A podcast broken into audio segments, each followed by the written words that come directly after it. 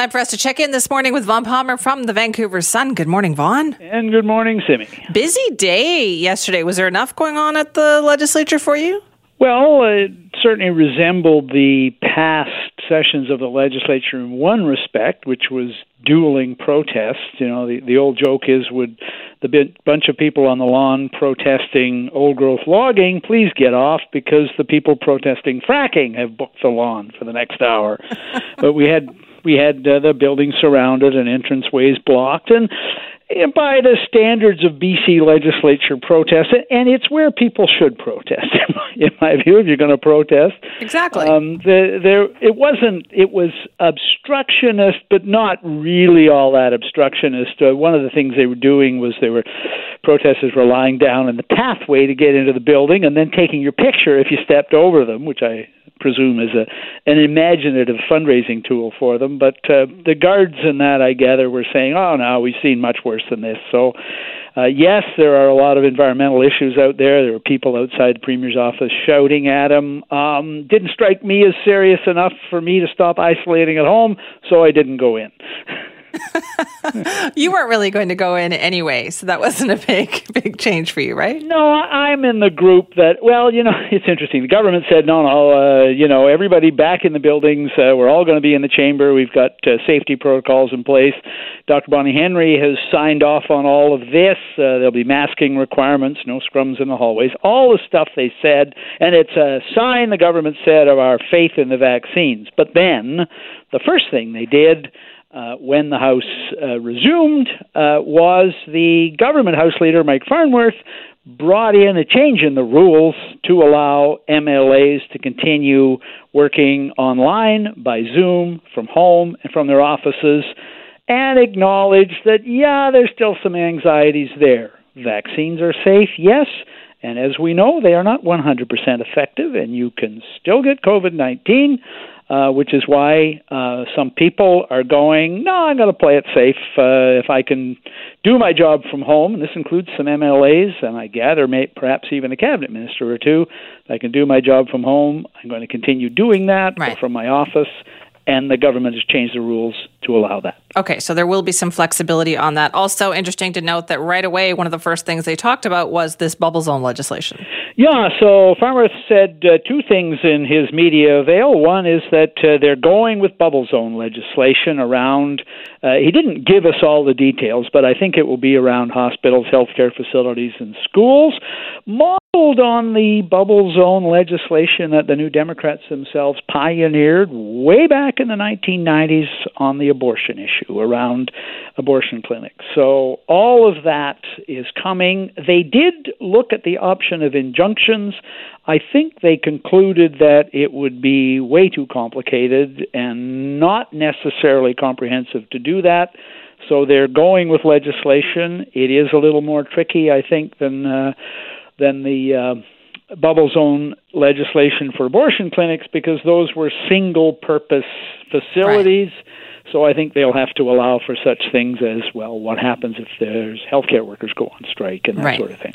Okay, so also coming up in our seven o'clock hour, Vaughn, we're speaking with Sheila Malcolmson, the Minister of Mental Health and Addictions, mainly because of what I heard during question period yesterday, which was the opposition parties, both the Greens and the BC Liberals, really on the attack over the opioid crisis. It's interesting, Simi. You're right. You said yesterday uh, on the show when we were talking that you hoped that the opposition would focus on it, and they did. There was a lot of things they could have chosen as their first topic, but they chose the failings uh, on the uh, opioid crisis as the main topic. And you're right, the Greens and the Liberals both made the same issue, so it was orchestrated. Um, they did go after the government for its failings on this. There were some numbers thrown around. The one that jumped out at me was there have been more than 6,000 people die of drug overdoses since the New Democrats launched the standalone Ministry of Mental Health and Addictions way back in the summer of 2017. Uh, now, when I talked to you yesterday, I got the number wrong on how much that ministry spends. It spends about $13 million a year at the moment. So, you know, five years so far, because uh, we're, we're in the fifth year with it, uh, what, 60 to 70 million dollars. So it's a lot of money. Mm-hmm. And the problem with it is if you look at what it actually does, all of the programs are in other ministries. Malcolmson is the spokesperson and the person that goes to all the events, and certainly the person that talks publicly about the problem, and her predecessor, Judy Darcy, did the same. But there's a growing, it's been called the Ministry of Air. It doesn't actually have the programs to help people. So I think at some point you go, um, couldn't this job be handled by a parliamentary secretary? Why do we need to be spending thirteen exactly. million dollars a year when there's a shortage of resources out there? I don't understand the the slow progress. Is what I I have trouble with. Well, like what, there's just excuses. It feels like every single time we hear about it. And the excuses are now well rehearsed. So we heard them all yesterday from Malcolmson. We heard it's the toxic drug supply. Well, yeah, that's that's known, right? Uh, and Ottawa hasn't really come along and responded to the provincial entreaties um, to decriminalize drug possession. Okay, but we've actually done that here in BC, so I don't know how much that is an issue. Premier John Horgan rolled out his two favorite all purpose excuses for everything that his government hasn't done all that well on. And of course, number one is the pandemic, which, okay, we know, right? Yes, there's a pandemic. Horgan says we were making progress until the pandemic came along. And the other one, uh, again, well worn excuse by now. And look, it's politics. Uh, you can't blame him for using it when he's talking to BC Liberals. That one is the previous government didn't do enough. Well, he's been premier now. Uh, we're a lot of years. Year. Yeah, yeah, yeah. So uh, you know, I. I can understand exasperation. I can understand the feeling of helplessness out there, but I think at a certain point you have to go. Our number one solution to this was this standalone ministry and we're not making a lot of progress on we're that. Not. And maybe we should think about using those scarce resources for something else and merge the ministry with the health ministry, which is where it was before the NDP took office. Exactly. See, what I've learned about the, in the pandemic, it's interesting that they use the pandemic as an excuse because to me, it has illuminated the fact that the health ministry can turn on a dime when it needs to. Like we can we can make big changes in the health ministry when there is the it is made a priority. And we can attack this thing if it were a priority the way the pandemic had been. Yep, I think that's true. And, you know, there's a, a list of other things that we may get to during the session. I expect we will.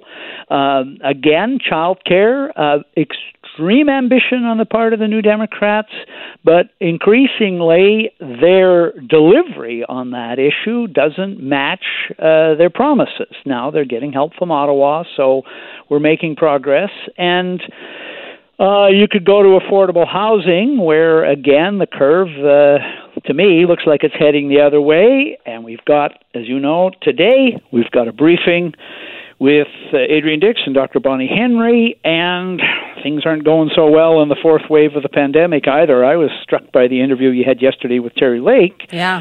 After in this case, months of promises by the New Democrats, by Dix and Henry, that they were dealing with the threat of COVID 19 in long term care. We're still getting an alarming number of deaths in long term care. And I think increasingly you go, are you going to be accountable for this? Because again, what you said you were going to do doesn't seem to be working. Well, that's exactly it, right? And, and the thing is, we make the same mistakes in every wave in every wave, we seem to think it's behind us and we've turned a corner when we should know by now that we are not. Uh, I think that's true too. Uh, this time last year, uh, we were in a provincial election and we were also in the second wave. And when it was over, uh, the second wave that is, yeah. later, uh, Dr. Henry said uh, she wished she'd followed her spidey sense and acted sooner exactly. to meet the second wave. Um, that one is worth remembering because I think you could argue that she didn't somebody didn't follow their spidey sense in the third wave, or the fourth. somebody wave. didn't follow it in the fourth. That is so true. Okay, so do you get the sense as well, Vaughn? I feel like this is going to be a very fascinating session of the legislature. Opposition seems to have found its feet with a bunch of different issues. Like there's a lot of fodder here to work with. Yeah, there is. And the, when the opposition brings up something like they did yesterday on the opioid crisis, that that's really why we have an opposition and why we pay them what we pay them and why the House sits because the sessions really are for the opposition. The government is quite happy to pass legislation and do stuff by cabinet orders. Uh, they go into the House for the opposition to hold them to account. And yes, you're right. The opposition is starting to do its job. I think it's tried.